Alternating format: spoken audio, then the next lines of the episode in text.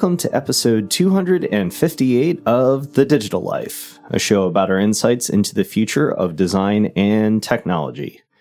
I'm your host, Jon Follett, and with me is founder and co host Dirk Knemeyer. Greetings, listeners.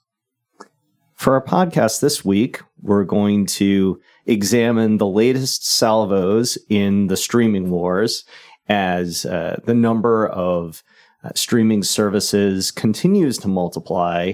Uh, this year in, in 2018, we have a number of new offerings and uh, offerings that are on the way. Of course, the Disney ESPN behemoth is going to be offering their new streaming service. And YouTube Red is uh, starting to enter the fray with some new programming as well, not to mention uh, the offerings from Netflix, Hulu, and uh, uh Amazon, of course. So uh, let's uh, kick off this discussion with an examination of YouTube Red, which is uh, sort of the premium brand of the ever so popular YouTube owned by Google uh, Alphabet there. And uh, you can get uh, sort of ad free viewing as well as uh, some some premium shows if you subscribe to YouTube Red. Dirk, uh, there's a new show uh, that has gotten some positive critical attention. Cobra Kai. Um, why don't you tell us a little bit about that and uh, how you see YouTube's original programming? Yeah, so specifically to, to Cobra Kai, this is a show that's basically picking up where the, the old 1984 movie The Karate Kid left off. And, you know, Karate Kid has had a number of sequels and reboots and, and things going on, but this series basically ignores all of those and returns back to sort of the the classic show. Um, this is a show I wasn't super excited for, but a friend of mine was, and so I agreed to kind of watch it um, because he was watching it, and I actually really enjoyed it. I found it very entertaining.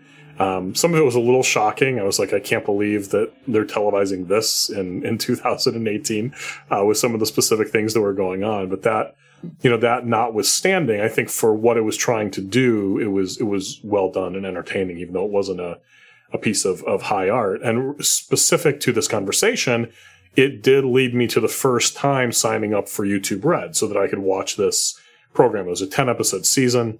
The first two episodes were free and the last eight were behind the paywall. Of course, as soon as I finished the series, I unsubscribed from the service while still under the, um, you know, demo deal. So I didn't have, to pay anything in the end, um, which, you know, gets to your, your other question about YouTube Red as as a streaming service, you know, for me, there's not a whole lot there. I mean, in the past, the closest I've come to subscribing to YouTube Red has been around my tablet use. Specifically, if I'm using Netflix or Hulu or other things, I can keep them running in a little box on the screen and go and use another app. So I can use my tablet screen. I can multitask with a show running and doing something else, which for me is about the way it goes because I get bored stiff watching a movie or television show. I hate, hate to say it anymore at this point in my life. Um, YouTube, you, with YouTube though, I can't do that. You can only do it if you subscribe to YouTube Red. Then they unlock the functionality for that kind of multitasking. So I've sort of thought about maybe I should subscribe dot dot dot for that only, um, but certainly not for the content. And you know, for me, content wise, you know, YouTube Red is similar to HBO. I'm not a regular HBO subscriber. When Game of Thrones comes on, I subscribe, you know, for, um, you know, I'll, I'll even, I'll make it as little as possible, right? So I'll kind of wait until the first episode, the first week is almost done or something, and then I'll subscribe, watch the first, watch the second, watch to the end, you know, try and make it so it only overlaps with two or three months or whatever, whatever the minimum would be. So, um, you know, for me at this point, YouTube Red is certainly in that bucket as opposed to the Netflix Hulu bucket, which are just always subscribed to, no real thought about unsubscribing either for my and my wife's use or our children's use or some combination therein. Um, so yeah, I mean, streaming is getting more crowded. You know, it's getting more expensive. At first, cord cutting seemed like a great deal when you went from a hundred something dollar cable TV bill to a you know, $12 Netflix membership. Um, you know, every, every few months, it just, it gets worse and worse and worse. The death by a thousand paper cuts. And, you know, before long at this rate, we're going to be back to a hundred something dollar bill to unlock the content we want to see.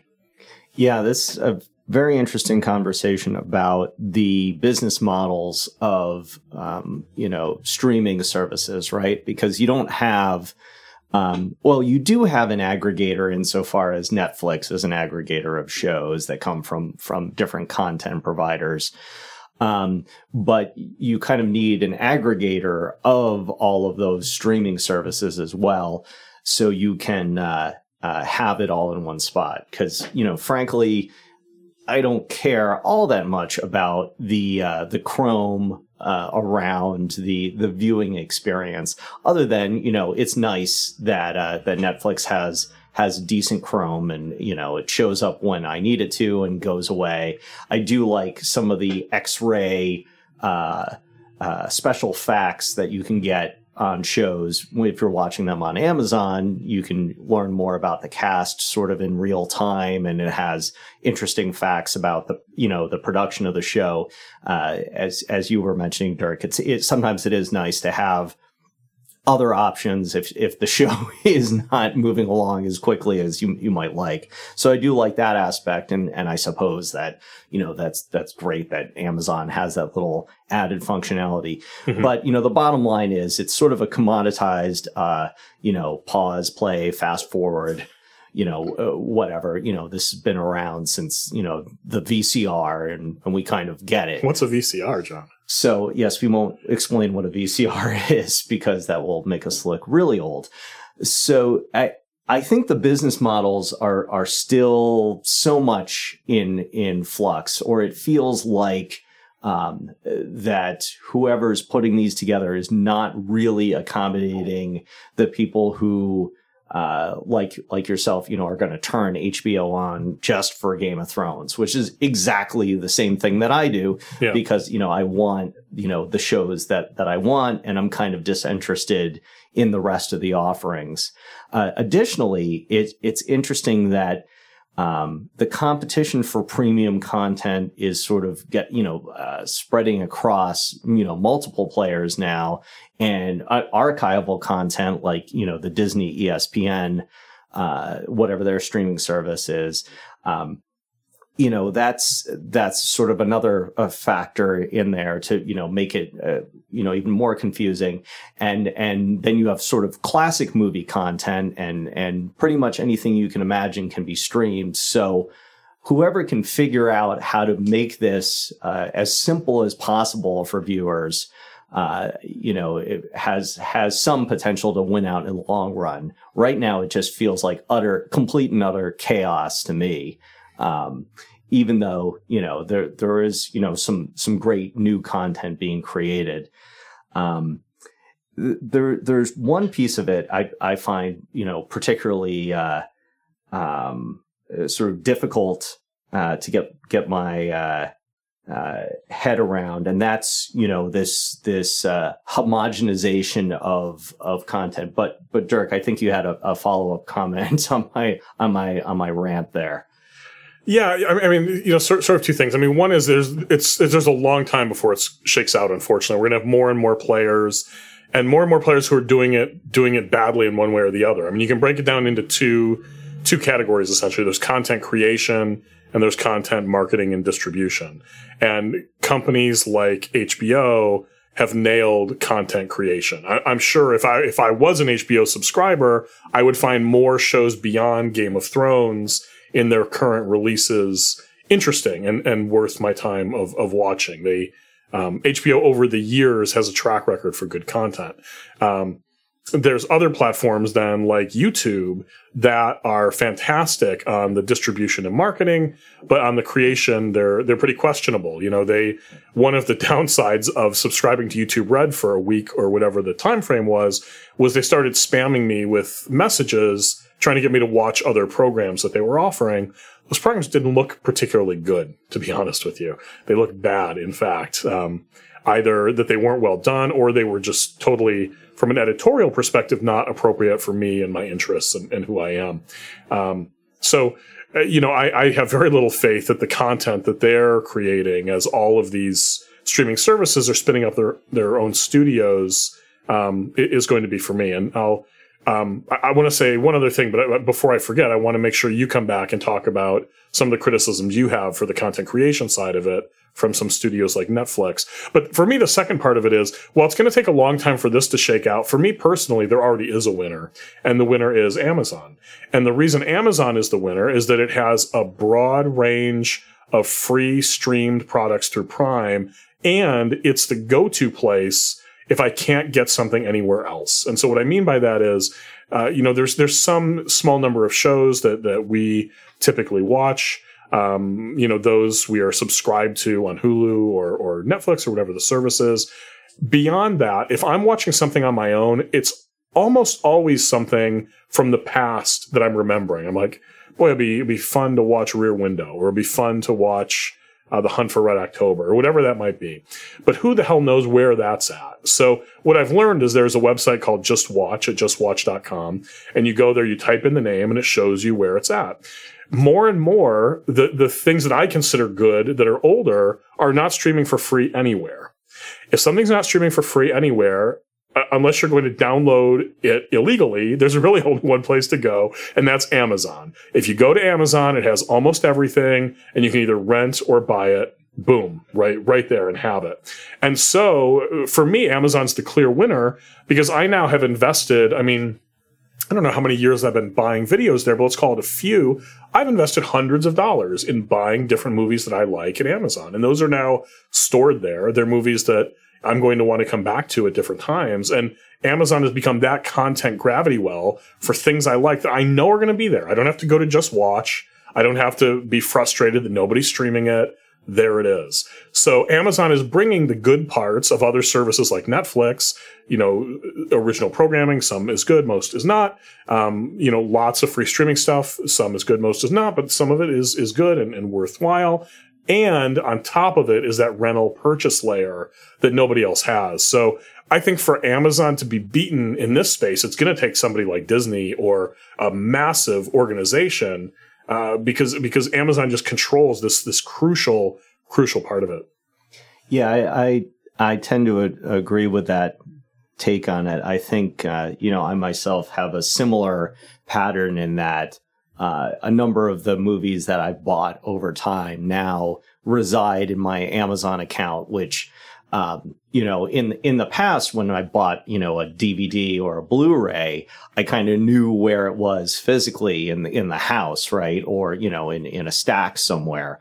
And and now that repository, you know, it's not quite as comforting that it's sitting on Amazon servers, but it will it will do. At, at least I can locate it um, as opposed to just sort of wondering uh, where the heck uh, that show I paid for is now. Yeah. Um, so let's talk a little bit about uh, sort of the original uh, content creation part of um, of streaming and how you know Netflix has really made a reputation for itself by uh, you know knowing its users very deeply based on um, you know what you're watching. You may like uh, these you know these other uh, shows or movies, and then you know based on that data, hey, we can make some new shows for you as well. So so this is you know uh, true of Netflix. You know it's probably true of all of the streaming content providers in one way or another. Um, I think what I'm starting to see as as I watch more and more shows on Netflix um, is I'm starting to see some of the gaps in that. Um, uh, what sounds like a really delicious recipe for for delivering content uh, direct to to me as as a viewer. I, I think there are some significant gaps there, and and I'll I'll give you an example. Um, so because Netflix has uh, a global audience now, I, I don't know how many uh, hundreds of millions of subscribers they have, but but it's significant. Uh, it means that anything that they they buy now, anything they develop, anything that they're you know trying to get an audience for, it pays for them uh, to develop shows that will appeal you know, across the globe. And that, that's probably, uh, stating the obvious, but, you know, you don't just want it to premiere well in the US. You also want it to do well in the UK mm-hmm. and, uh, you know, uh, India, Africa, where, wherever else, uh, uh, you know, Netflix is streaming. So the problem starts when uh, you're you're looking for this uh, this set of shows that appeals to, uh, to a lot of folks, right? So.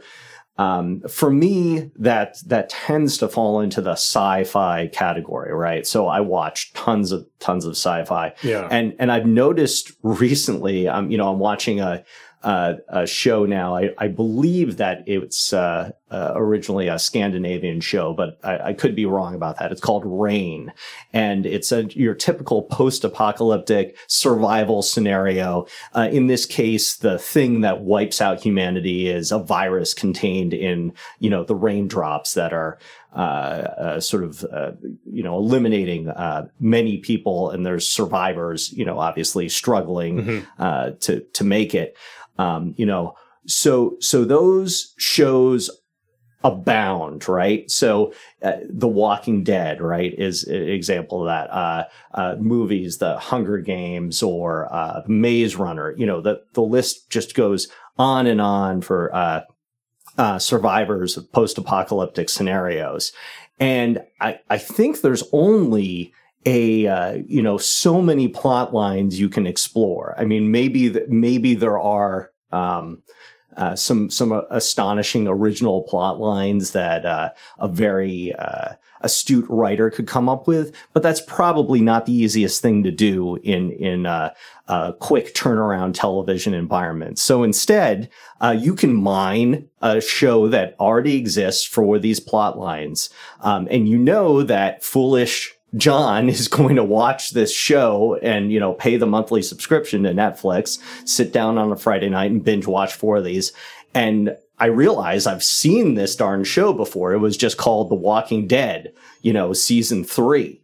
Um, and, and I think the problem with that is now I, I get into shows and I get five, you know, the premise sounds kind of interesting. How are they going to tackle this? You know, I get five shows in and I'm just abandoning, I'm just dropping these shows by the wayside because I, I have enough interest that's peaked for me to watch a, a, few episodes.